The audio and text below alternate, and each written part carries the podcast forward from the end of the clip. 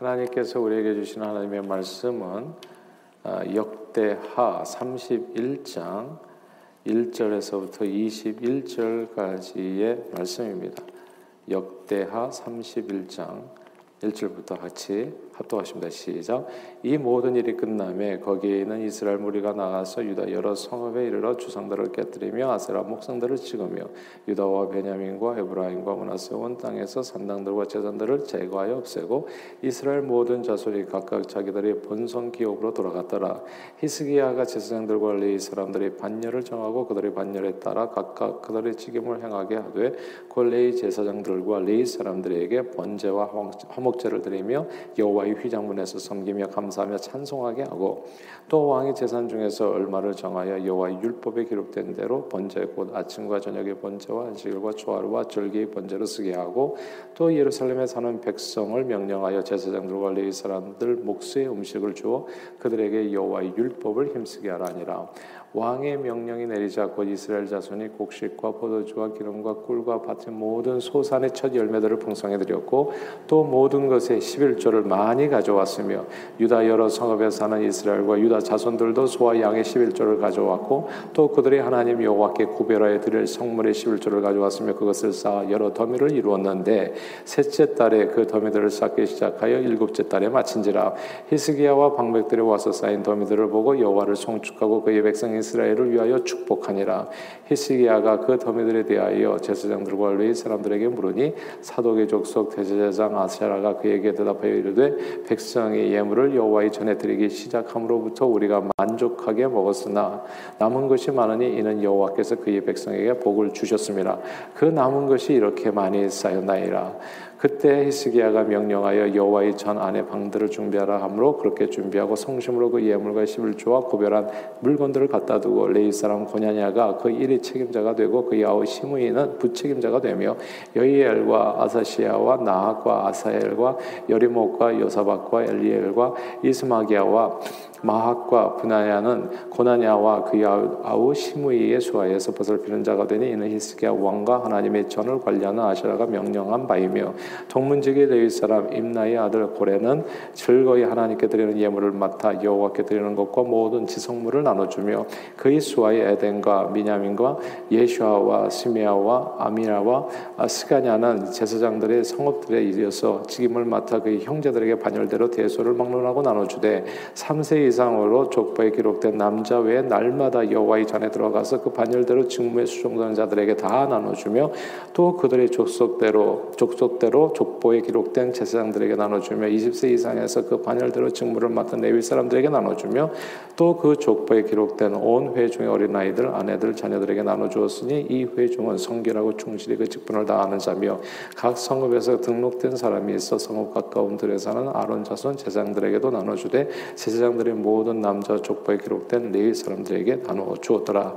히스기야가 온 유다에 이같이 행하되 그의 하나님 여호와 보시기에 성과 정의와 진실함으로 행하였으니 그가 행하는 모든 일 곧 하나님의 전에 수종되는 일에나 율법이나 계명이나 그의 하나님을 찾고 한 마음으로 행하여 형통하였더라. 아멘. 아, 저는 모태 신앙으로 신앙생활을 하면서 신앙인으로서 11조를 주님께 드리는 것은 언제나 제게 있어서는 당연한 일이었습니다. 뭐 어렸을 때 주일학교 다닐 때부터 이렇게 뭐 용돈이랄지 뭐가 생기면 항상 거기에서 11조를 드렸었어요. 그러니까 뭐 이상한 일이 아니라 뭐 이렇게 왜 하지? 아, 그럼 뭐 힘들다 뭐 이런 생각 없이 그냥 automatically 하나님 앞에 아, 뭐 들어온 소득에 대해서 이제 11조를 드리면서 살았습니다. 아, 세례 입견이 되면 매달 소득의 11조를 드리며 하나님을 예배할 아, 특권을 얻게 되는 것. 뭐 이거 그냥 그냥 자연스러운 배움이었어요. 근데 뭐 세례 입교인이 되기 전에도 저는 11조를 항상 했었으니까요.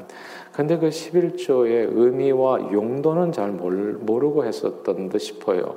막연히 하나님께 그저 당연한 것이다 생각하고 아, 드렸습니다. 그러다가 언제부터인가 교회 11조에 대한 여러 가지 견해들을 듣게 되었습니다. 어떤 분은 막 한국 교회 변절에는 11조가 있다고까지 막 주장하시는 분도 계시더라고요. 이렇게 말하는 분들은 11조가 구약의 율법에 속하는 것이기에 신약 시대에 사는 그리스도인들에게는 더 이상 불필요하다는 입장이기도 합니다. 이렇게 주장하는 분들의 영향 때문인지 해마다 11조 하는 교인들의 숫자는 줄어갑니다. 미국의 크리스천들은 이 세 명 중 한 명이 11조를 한다고 했는데 실제로는 뭐 8명 중 한 명만 11조를 한다는 조사도 있어요. 그런데 정말 11조는 왜 하는 건가요? 그 오늘 본문은 그 11조에 대한 말씀입니다. 히스기야는 나라를 새롭게 하면서 제일 먼저 성전 예배를 회복했습니다. 그 가운데서요, 당연히 물질이 필요가 하죠. 그렇지 않겠어요? 성전을 보수하고 개축하고 하는 데 있어서 당연히 물질이 필요할 거고, 또 제사장과 레위인, 성전 예배를 섬기는 사람들을 위해서도 그들의 삶을 위해서도 11조가 필요하고요. 아, 그래서 하나님을 예배하는데 이게 그냥 아, 그냥 그냥 다 저절로 되면 좋은데 이제 그 안에는 이제 이런 내용들이 필요한 거죠. 경비들이 또 발생하는 거고. 아, 그렇게 하나님을 예배하는 과정에서 히스기야는 온 백성들에게 11조를 권하게 됩니다. 근데 이 11조를 한다는 것보다도 더 중요한 것은 11조를 왜 하게 되느냐가 그 중요한 거거든요. 11조를 하게 되는 목적입니다. 그 목적이 오늘 본문에 의하면 크게 두 가지예요. 첫째는 예배입니다. 다 함께 같이 2절을 같이 읽어볼까요? 31장 2절입니다. 시작. 히스기야가 제사장들과 레 사람들의 반열을 정하고 그들의 반열에 따라 각각 그 들의 직임을 행하게 하되 곧 제사장들과 레 사람들에게 번제와 화목제를 드리며 여호와의 휘장문에서 섬기며 감사하며 찬송하게 하고 아멘. 여기에서 번제와 화목제 드리며 섬기며 감사하며 찬송하게 한다. 여호와의 전에서 섬기며 감사하며 찬송하게 한다. 이 구절을 주목해야 됩니다. 한마디로 말하자면 예배죠, 예배. 히스기야가 권장했던 11조는요. 하나님의 성전에서 예배를 가능케 했습니다. 뭐 11조와 예배가 무슨 상관이 있나 얘기할지 모르지만 그건 해보면 알아요, 정말. 예. 그러니까 해보면 알아. 그러니까 물질 없는 곳에 예배가 참 불가능합니다. 그러니까 이게 함께 가는 거예요. 함께. 음, 예배는 예배는 사실 그냥 어, 찬송 부르고 말씀 듣고 뭐 감동했다고 뭐 이렇게 생각하는 그런 내용이 아니거든요. 예배는 그 안에 반드시 필요한 요소가 있어요. 하나님께서 받으시기 합당한 예배가 되기 위해서는 하나님께서 베푸신 은혜에 감사로 응답하는 찬양과 경배가 그 안에 있어야 되는 겁니다. 하나님께서 구약 시대 이스라엘 백성들에게 주신 율법에 의하면 모든 이스라엘 백성들은 사실 11조를 드려야 했어요. 성경은 10분의 1은 아, 소득의 10분의 1은 우리 것이 아니라 하나님의 것이라 말씀했습니다. 말라기 선지자는 11조를 드리지 않는 이스라엘 백성들을 향해서 하나님의 것을 도둑질한 도둑님들이라고 이렇게 지적했지요. 이스라엘 백성들과 온 나라가 저주를 받은 이유가 하나님께 11조를 드리지 않아 하나님의 것을 도둑질했기 때문이라고 전했습니다. 이게 이제 예배와 무슨 관계가 있는가를 설명해 드리는 거예요. 그러나 우리가 가진 모든 소유의 10분의 1만 하나님의 것은 아닐 거예요. 그렇잖아요. 10분의 1만 11점 하나님의 것인가요? 아니죠. 사실 우리가 가진 모든 것 10분의 10이 다 주님의 것입니다. 내 건강도 내 재물도 재능도 소유도 모두 주님께로부터 온 거예요. 그런데 왜 하나님께서는 그렇다면 왜 오직 10분의 1만 주님의 것이라고 말씀하신 것일까요? 이게 또 궁금하지 않아요? 왜 12, 10을 다 드리라고 하지 않고 10분의 1만 드리라고 했냔 말입니다. 저는 전부가 아니라 10분의 1을 드리라고 하는 이 말씀 속에 11조의 진정한 의미가 담겨 있다고 확신합니다. 그것은 11조를 드리는 행위를 통해서 하나님께서 받으시기 원하는 마음이 있는 거예요. 11조를 드리는 행위를 통해서 하나님께서는 우리가 늘 내게 있는 모든 것이 10의 10이 다 주님의 은혜임을 깨닫게 하기 위함이라고 믿어요. 11조 드리는 게 쉽습니까, 여러분? 사실 한 푼도 누구에게 주기를 내가 피같이 정말 열심히 일해서 번 돈을 어떻게 소비하는데 우리는 굉장히 생각을 많이 하고 소비하잖아요. 근데 하나님 앞에 12일을 적지 않은 액수라고 어떻게 생각하면 볼 수도 있는데 그것을 드릴 때 어떤 마음으로 드리십니까? 근데 저 같은 경우는 그래. 주님 앞에 드릴 때는 야, 이건 내 것이 아니었구나, 원래. 이 마음을 다시 remind 하는 겁니다. 다시 깨닫게 되는 것이죠. 내게 있는 모든 것이 건강도 물질도 재능도 소유도 다 주님으로부터 주어진 선물이요 은혜임을 깨닫는 것 그리고 그 감사하는 마음 없이 만약에 11조를 드리게 된다면 그런 것은 사실 진짜 영혼 없는 제물이 될 거예요. 그렇다면 11조를 드려서는 안 될 겁니다. 11조를 해서는 안 될 거예요. 영혼 없는 제물로 드린다면 말입니다. 하나님께서 연락하는 아벨의 제사가 될 수 없어요. 만약에 그렇게 드린다면 그것은 가인의 제사가 될 수밖에 없을 겁니다. 그렇다면 누구 말처럼 정말 11조가 그런 식으로 드리는 11조는 교회를 망가뜨리는 일이 될 수도 있을 거예요. 신앙생활이 무너질 겁니다. 그 모든 것이 부작용으로 작용하게 될 거예요. 그런 의미라의 11조라면 하나님께서는 드려서는 안 되겠죠. 그러나 아브라함을 통해서 우리가 11조의 근원을 보면은 정말 11조의 의미가 무엇인가를 더 깊이 깊이 깨닫게 됩니다. 아브라함은 전쟁에서 승리한 후 살레망 멜기세덱에게 11조를 드렸어요. 왜냐하면 그 승리를 주신 분이 하나님인 것을 확신했기 때문입니다.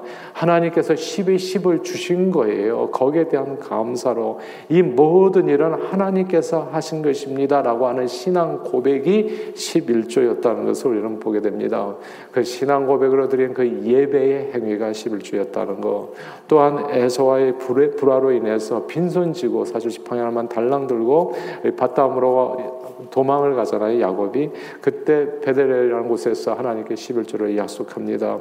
그 의미도 마찬가지예요. 지팡이 하나 짚고 도망자의 신세에 처했지만 하나님께서 이제 나의 이 길에서 모든 것을 채워주신다면 그 모든 것은 다 하나님께서 주신 것 맞습니다. 그 주어지는 은혜에 대해서 감사하는 마음으로 11조를 드리겠다는 서원이었던 겁니다. 그래서 11조라고 하는 단어보다도 더 중요한 것은 그 안에 담겨져 있는 의미입니다. 여러분들은 왜 11조를 하십니까? 저는 저와 여러분들이 정말 주님께서 12, 10을 나에다 부어주셨다고 하는 감사하는 마음으로 다시 한번 그 은혜 정말 이렇게 감격한 마음으로 주님 앞에 12일을 정말 그 예배자의 마음으로 드릴 수 있게 되기를 바랍니다. 이것이 11조를 막연히 드리는 행위보다도 중요한 율법이 더 중한 바 의와 인과 신이 됩니다. 내게 있는 모든 것이 하나님께 주시는 은혜라는 사실에 대한 깊은 감사가 없는 11조는 그저 정말 영혼 없는 제사 억지로 율법을 지키는 행동이 될 수밖에 없어요. 지금이 율법 시대도 아닌데 그렇다면 그런 식으로 11조를 드릴 필요는 일도 없는 것이죠. 그리고 그렇게 드린다고 할지라도 하나님께서 받으실 수 없는 바리새인이 외식이 될 수밖에 없을 겁니다. 그러므로 저는 저와 여러분들이 억지로나 인색함으로가 아니라 늘 주님께서 주신 은혜에 감사하는 마음으로 주님을 중심으로 예배하는 헌금 생활을 할 수 있게 되기를 주님의 이름으로 축원합니다. 11조의 첫 번째 의미는 감사로 드리는 예배라 말씀드렸습니다. 자, 11조의 두 번째 의미입니다. 그것은 나눔입니다. 다 함께 19절을 같이 읽어보겠습니다. 역대하 31장 19절입니다. 같이 읽어볼까요? 시작. 각 성읍에서 등록된 사람이 있어 성읍 가까운 들에 사는 아론 자손 제사장들에게도 나눠주되 제사장들의 모든 남자와 족보에 기록된 레위 사람들에게 나눠 주었더라. 나눠 주었더라. 아멘. 제사장 레위 사람들에게 나눠 주었다라는 이 구절을 주목해야 됩니다. 구역 성경에서 11절은요. 하나님의 전에서 전적으로 섬기는 사람들을 위해서 드리는 목적이 있었습니다. 그리고 고아와 과부같이 사회 약자들을 보호하여 구제하는 목적도 있었습니다. 이 두 경우가 모두 다 나눔의 방점이 있는 거예요. 나눔에.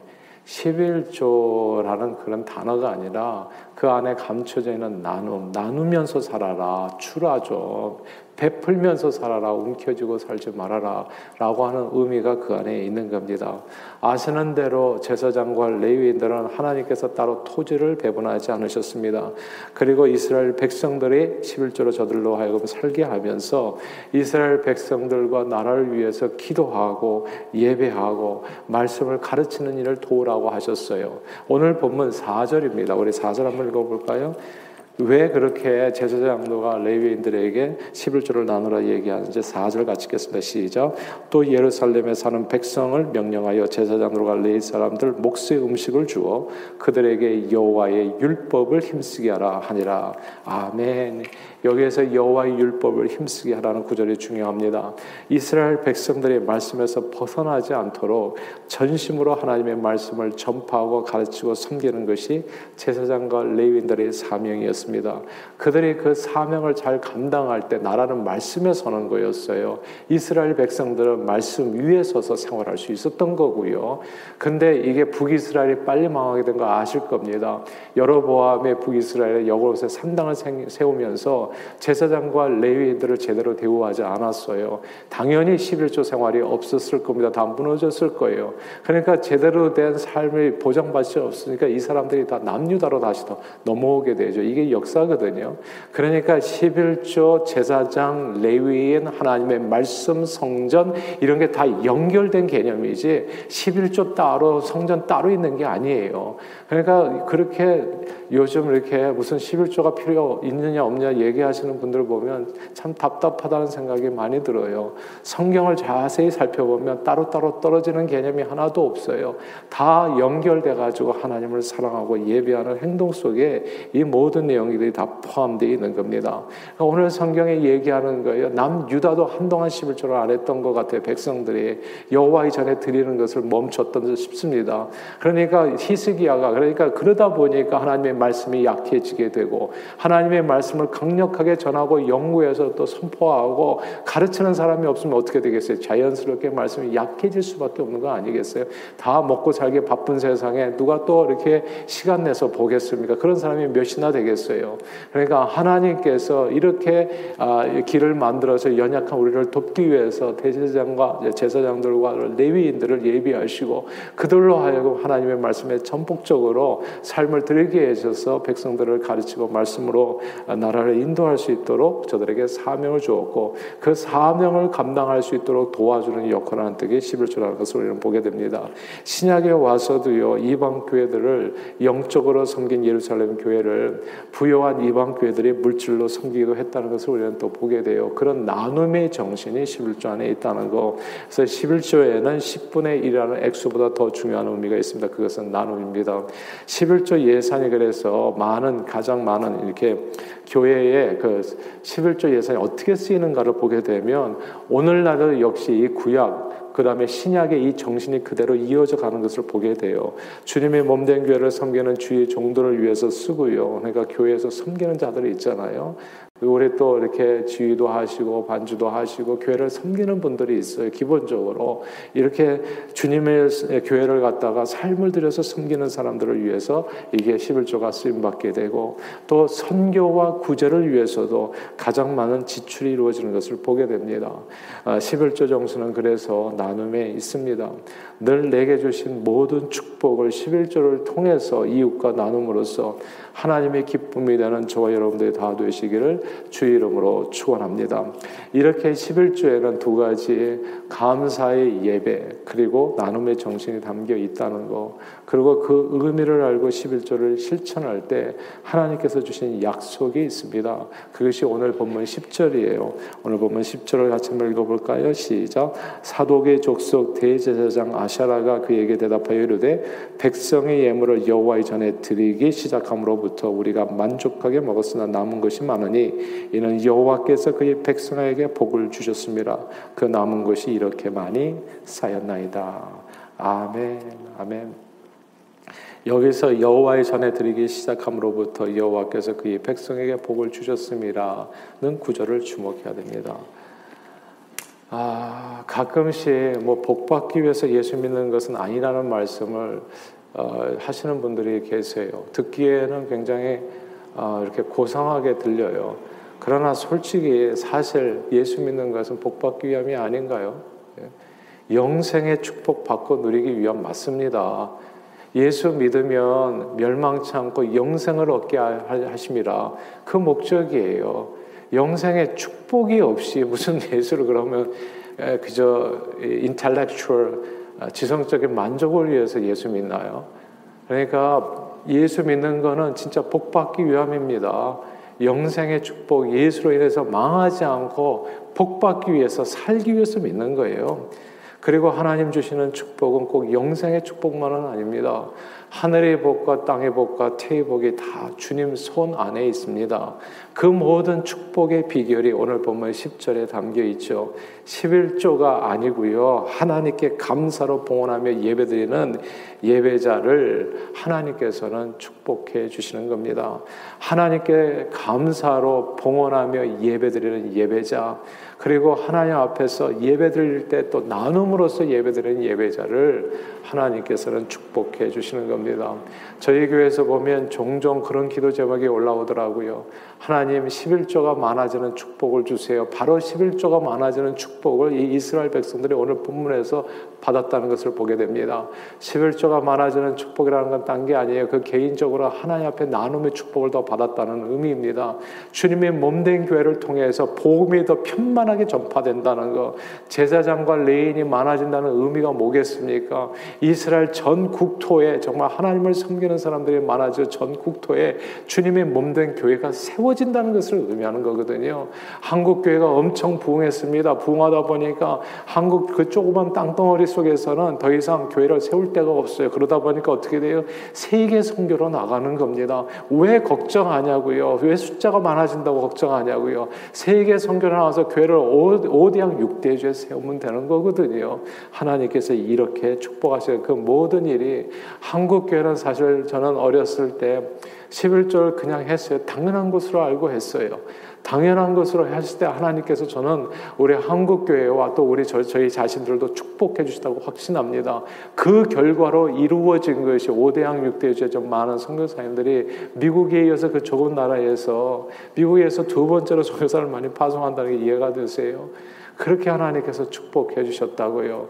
11조와 또 제사장 레위인 주의 종들과 그리고 또 구제와 선교 이게 다 연결된 개념입니다. 그리고 교회 개척 사역에 다 함께 간다고요.